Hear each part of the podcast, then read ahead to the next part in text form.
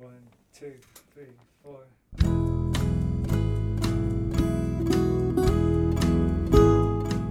Hello, you're listening to the Skylight Books podcast series. We are a general interest independent bookstore located in the Los Feliz neighborhood of Los Angeles, California.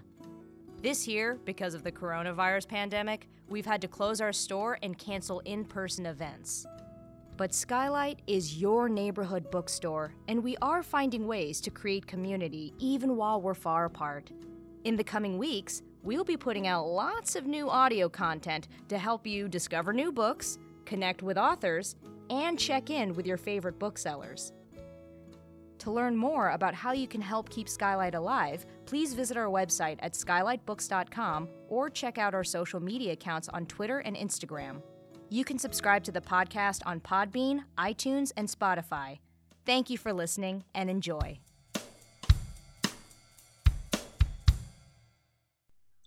Hello, lovely listeners. Welcome back to Skylit, the Skylight Books podcast series, where we bring you authors from all over um, into the comfort of your bedroom, your car, your headphones, wherever you are.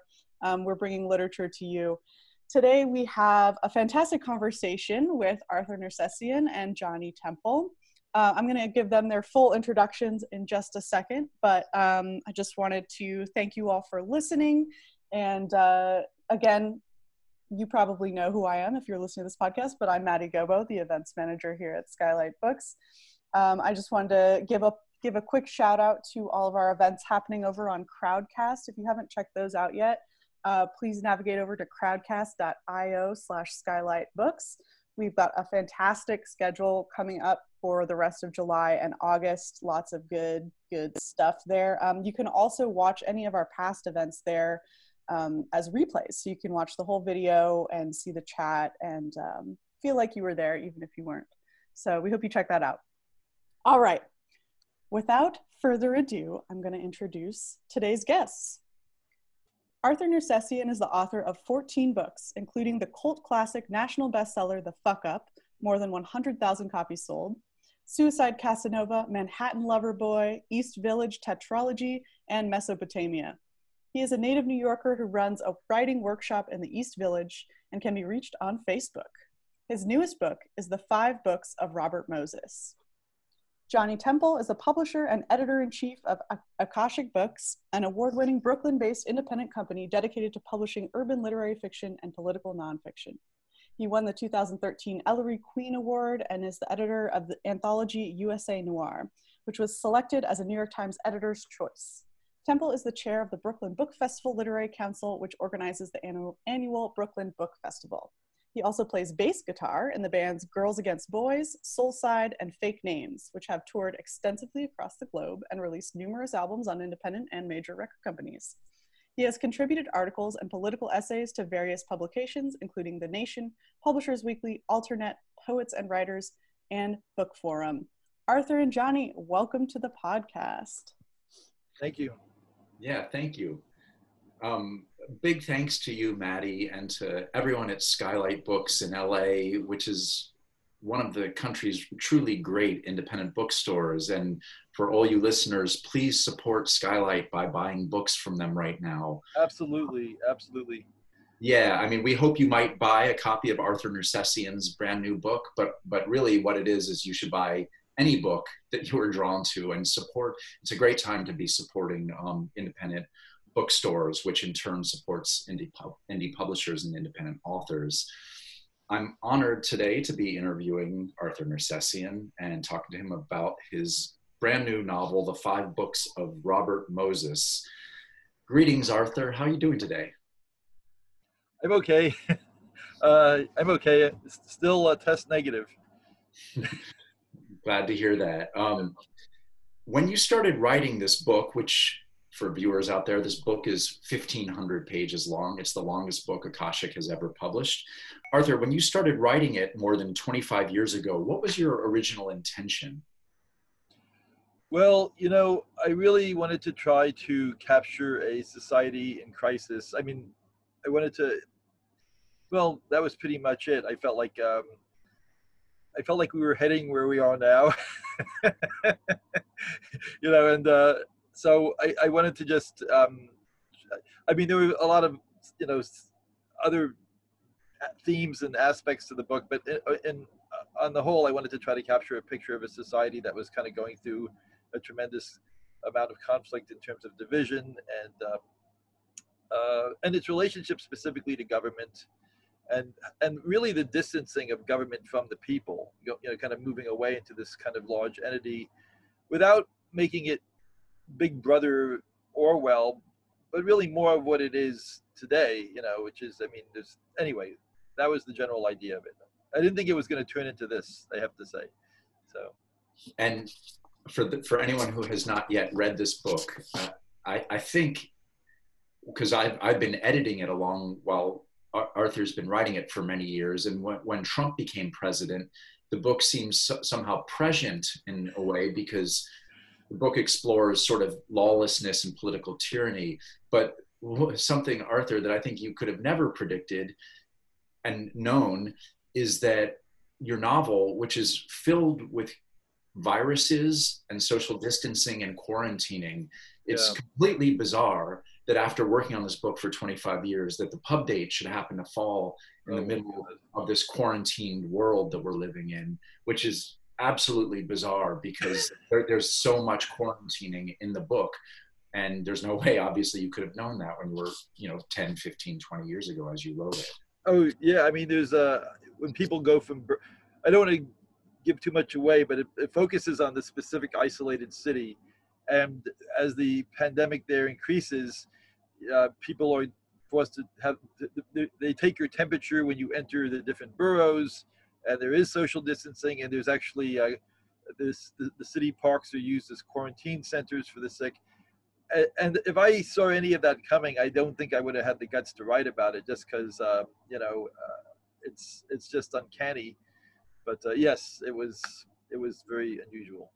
Yeah and though i should also tell readers out there that this book is about a whole lot more than those aspects. It's just it's, as arthur says it's uncanny but but it's not a book strictly about viruses and social yeah. quarantining it's a speculative fiction novel set in um, mostly between 1970 and 1980 uh, looking at an alternate history of New York City when the city has to be evacuated after a dirty bomb goes off.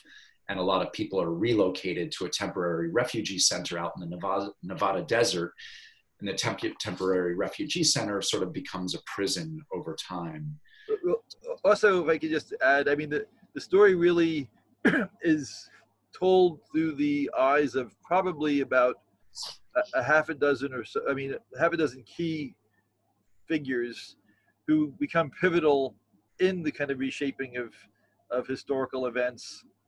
And I really try to go from both the uh, personality of the people and uh, to the the historical effects that kind of reverberate in them. You know, um, so in any case, I just and and it goes back to New York City. The story, you know, relates to before the the crisis, uh, you know, then throughout the the, the crisis and afterwards. So anyway, it's a pretty broad scope. Yeah. There are a lot of real life historical figures in your novel, though though they are fictionalized and you take liberties. Yeah. Um, uh, now, the book also has multiple protagonists, one of whom is Paul Moses, who was the brother of the legendary city planner Robert Moses, one of the architects of New York City as we know it today. What drew you to Paul Moses as a protagonist? Well, I'll tell you, it, it was interesting because he had several components that I, I you know, I, I, know this sounds awful, but from the point of view of a novelist, uh, there's a lot of problem solving. You know, you you you try to create a situation. Um, you try to set, put, put something in motion, a crisis, if you will, and you try to have a plausible, grounded uh, way of doing it. So it's credible. Uh, Robert Moses and his brother Paul, and book two pretty thoroughly goes into that. Much of it was taken from the biography of Robert Moses uh, by Robert Caro, and um, and I just found like the, the, these two, this kind of hammer and anvil personality that fit together uh, were just so perfectly what I was looking for. You know, they really uh, they were both brilliant in their own ways. They were both big personalities, and um, they both ran through uh, the history of New York in many ways. I mean, I, I, should include or expand by saying that a lot of the, the characters in the city, in, in my novel, that were actual historical characters, I tried to, I tried to basically work up a basic criteria for what I was looking for. I like I wanted, I wanted interesting characters who were kind of minor celebrities in their day, who were still kind of influencers ultimately, who actually lived, who um, who are no longer with us and usually died prematurely for, for various reasons. Not always, but almost, but usually. And um, and I really tried to realistically sort out what they would do in this situation if they were in this situation. I mean, I felt this sense of duty to try to uh, honor them, not not reshape them. Though some I've taken some liberties with certain characters we won't go into here, but in any case, uh, I just wanted to give a little background on the historical characters. Yeah. So some of those historical characters are are important cultural figures like Allen Ginsberg and Timothy Leary and the, yeah. the Andy Warhol superstars. Yeah. What what um what is it? What are you getting at in terms of in, in uh, having all these really important cultural figures being shipped out to the Nevada desert along with other residents of New York City. But why was it important to include these cultural figures? Well, that's actually a really good question. I mean, what what I had in my day that I don't feel a lot of is that prevalent today. What was really vital in shaping my own thoughts and politics and aesthetic was this kind of counterculture. It was kind of a, a citizen celebrity where these people they really were, were pretty broke. They didn't have that much money, at least in their while they were working, uh, but they still were able to get this grassroots, um, you know, notoriety and following, and it, it, it, bypassed a lot of the corporate imaging and branding that we see today. That really has made our society so much more pliable for people like you know who uh, to mold masses, you know, the masses so easily into you know and using them and it, it allowed for much more individual thought and uh, you know divergent thought and opportunities. It made this into much more of a um, I don't know just a plural society much more many more voices. And i feel like that's so much of that is gone. And um, it, it and i and i think we're seeing the effects of that politically today.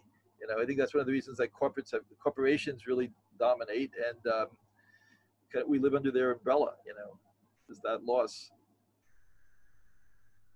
Staying on the theme of artists, uh, for viewers out there, the book includes dozens of um, really fantastic illustrations done by an artist based in New York named Lisa Archigian. And without going into it too much in depth, because um, listeners did I say viewers before? Listeners. Same thing. listeners can't see the illustrations, so let's not talk too much about them. But but but but what made you want to include illustrations in the book? Well, I have to say uh, two or three things. The first is that number one, I felt like it, it added to the kind of general uh, do-it-yourself tone of the book. Like you don't see any chapter art in um, most corporate novels, for instance, and most you know major uh, publicly owned novels. They don't have time for that. Um, and um, so I wanted that aesthetic to the book. Number one. Number two, I, I always liked that. I remember reading the USA trilogy by John Dos Passos, and he had like a, a million illustrations. And even though some of them were kind of fuzzy and I, and you know um, they weren't the best, but they they gave a kind of they, they felt like they were kind of opening the window of the book and letting you kind of peek at at some of what was going on. And and that's what i wanted that, that was one of the things i wanted that you could open the book and kind of you know the picture tells a thousand stories. You could kind of uh, get an idea of where the book is going or what the book's about. And um, you know hopefully it might motivate you to kind of go forward on it. So you know. Great can you talk a little bit about the physical landscape of Rescue City, which is which for the listeners out there, which is the the the makeshift city in the Nevada desert where the residents, the poor and working class residents of New York City are shipped out to after a dirty bomb goes off in the city 1969 1970 um, and the, this makeshift city is sort of a bastard cousin of the real New York City because it's still yeah. divided into five boroughs. So, talk a little bit about the physical landscape of Rescue City. Well, let me begin by saying that um, you know, I'm embarrassed to say, but I forgot the name of the essayist who uh, kind of inspired the idea. Um, he's a famous, anyway, it was a famous essay in which he describes this what, what he referred to as a military situation city and I thought, oh, that's you know that's great. The, the fact that the government created these, like you know, they, they weren't on this scale, but they still were cities. And I thought, you know, the idea of of taking one of these and kind of retrofitting it into a, I don't know, low rent, uh, you know, quickly hobble, you know, cobbled together New York City, and it doesn't quite fit you know it was done way too quickly and it's it's like a really bad uh, theme park or something you know and um you know um but yeah it loosely is re is retrofitted into kind of a uh, again a, a, low rent new york city with a lot of uh, with everything with a lot of things coming up short. And um let's see what else can i add to that can you can you can you say a few words about the political leanings of the various boroughs in Rescue City, Nevada? Sure. Well, it, it basically carries, you know, and again, you know, this is this is kind of a pretty good statement on America today. It basically carries th- three groups. Uh, one group, which is a, a, a gang called I think it's called the All Created Equalers or something like that. It's uh, which is reduced to crappers, which um, oh wait, is that the all created equalers? It's amazing when you forget your own book. There's another group called the We the Peoplers, which become the Piggers. So there's the Piggers and the Crappers, and then there's the the third group, which is the uh, which is kind of the the leftmost group, which is the I guess the Verdant League. Is that right? yep, yep. you know, as soon as I finish a book, I try to completely forget it. So, you know, I think I've succeeded there. So anyway, so yeah, those three groups, and and uh, I don't want to go too much into. Uh, they're kind of street gangs, and yet they run the place and they control the people. You know, much like our you know our uh, two-party system today, as far as I'm concerned. And um, that that's the. Uh, I, I, guess Manhattan and Brooklyn are the crapper uh, boroughs, and uh, Bronx and Queens are the pigger boroughs, and Staten Island is the uh, is the anarchist left. You know, so ruled by the great Staten Island is ruled. The borough president there is the Adolphus Rafik. Adolphus Rafik, right? Who is one of my favorite. He's one of my favorite characters in the book. But I wanted to ask you, Arthur, do you have a favorite character in the book, and or do you have a character who you personally relate to the most? Well, I mean, you know, it's interesting because there's characters that I'm attracted to. There's characters who I relate to. There, there's characters who I uh, kind of feel bad for. I mean, you really do live with these people for years. I mean, you know, it's it's hard to describe what it's like for so many years, and you find yourself reshaping the characters somewhat. But there's a point where they, much like a child, they kind of develop their own personality, and you have to respect that. And um, you know, there are times when they kind of redeem themselves, and times where you kind of nod your head and just like, oh my god. Um, I mean, should I get? Should I? I mean, I I I, I kind of love B you know, uh, the Beatrice character, and um, and I kind of like Karen. You know, I mean, I don't want to. It's not fair to kind of put it this way. You know, Yulie, I've had mixed feelings for, but I respect. You know, and same with like Paul. I mean, Paul kind of breaks my heart. You know, I, I feel like I'm becoming kind of Paul Moses in my own.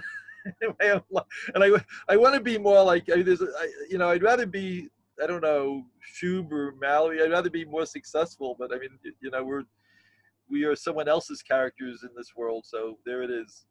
Indeed. So, what are some of the differences between writing a 1500 page novel versus writing a 300 page novel beyond the obvious element that it takes a lot more time? I was going to say, you know, basically 1200 pages. Uh, let, us see. Um, well, you know, you know, you know that to me, in many ways, this and, and this is what I tried to convey that this is really this is five books. It really because even though yes, they all there's a totality and they all connect and they all lead to you know go from A to Z. Um, and it was it was the one of the more difficult parts was kind of was laying out the architecture and design for how these would all fit together and come to a tight ending. Um, it uh, so there was really kind of a double plotting that occurred. I would be plotting the books as well as the overall arcs of where the book the books would begin and end. So, uh, but I mean, with that said, I have to say there were times when I tried to consolidate, think about how I could do it shorter, and there there was actually a point where I thought, you know, I could actually add a sixth book, but I was all out of boroughs of New York. There's only five boroughs in New York City, so unless they make Governor's Island a borough or something, but I I actually you know, it's sometimes the, difficult part of writing is ending it, you know. And anyway, yeah. And I will I will say, and this is not a spoiler alert, but that the ending is phenomenal, and that for readers who have the stamina to read a 1500 page novel and i hope there's a lot of you out there um, the, the, the the final book and the very final end the conclusion is is there's some amazing twists to it. Um, you know if, if i could stop you for just a second I, I just i got a phone call from from a certain ex who just spoke to a friend of hers who finished the book and, and he said that he found that he, he felt devastated by the end which you know i don't really understand that. But anyway so she was asking me you know uh, she was asking me like how does it end? And i and i was like well first of all you know i i, I i'm not going to tell you you got to read it yourself but secondly i mean i don't know if devastating is the is the word i would use but in any case i it was kind of funny to uh, to hear that because um, you know uh, there's always been a gap between I, I, think how the author perceives his own work or her own work and how uh, and how the reader does. So yeah. Anyway, I will. Yeah, I will say for potential readers out there that there are some devastating elements to the ending, but it's the ending is a lot more than simply devastating. Um, and it's not pure. It's not a pure wall of darkness or anything like that. Um, I think I revestate or something like that. I don't know. I don't real estate, but I don't know if I devastate. But okay. All right. All right. I have I have one final question for you, Arthur, which is that the title of the book, "The Five Books of Moses," obviously has a biblical allusion here, and and each of the five sections of the book starts with quotes from different books within the Bible. Yeah. I, you've never struck me as a particularly religious person. Uh, so, t- talk a little bit about the role that you know wh- wh- why you're making these biblical allusions well i mean first of all the guy's name was moses uh, but but also i mean it's interesting because i did you know um, a lot of the five books of moses or the torah or you know kind of deal with the people who are beleaguered and enslaved enthralled uh, you know deal, uh, uh it, certainly by the end by the exodus the, the uh, leaving you know going to zion a, a lot of that kind of comes there, there's there's that core story i think is fairly analogous in this book you know and i feel like that's kind of what in many ways culturally has happened to new york city uh, but i don't want to sound like an old fart you know it's just uh, there, there was this interesting fascinating culture that has been kind of uh, not you know um, i don't know not not exiled, but it's not there anymore. I don't know, you know, there's certainly a diaspora that occurred. And I wanted to, I, I guess there was some analogy in that. Does that help? Also, I'm a fundamentalist Christian. No, just kidding. anyway. yeah, no, that's a great answer. Um, so that wraps up my questions for you today, Arthur. Um, Maddie, you want to take back take back over? Yes. Uh, wow, what a what a fascinating conversation. This book sounds wild. I want to check it out right now. um, thank you guys both for for being here, and Johnny, thank you so much for your questions, and Arthur, thank you for for taking the time to introduce our readers to your book today. Thank you. Thank you very much. Uh, all right, so we're going to say goodbye. Um, the book today is The Five Books of parentheses Robert Moses by Arthur Nersesian. Our guests today were Arthur Nersesian and Johnny Temple. Uh, stay tuned for upcoming episodes and thank you all so much for listening. This has been Skylit. Thank you for listening to the Skylight Books podcast series. Please don't forget to visit our website at skylightbooks.com and make sure to follow us on Twitter and Instagram. Also, don't forget to subscribe to this podcast for more author talks and bookseller conversations. You can find us on Podbean, iTunes, and Spotify. Stay safe and healthy, and we hope to see you back in our store soon.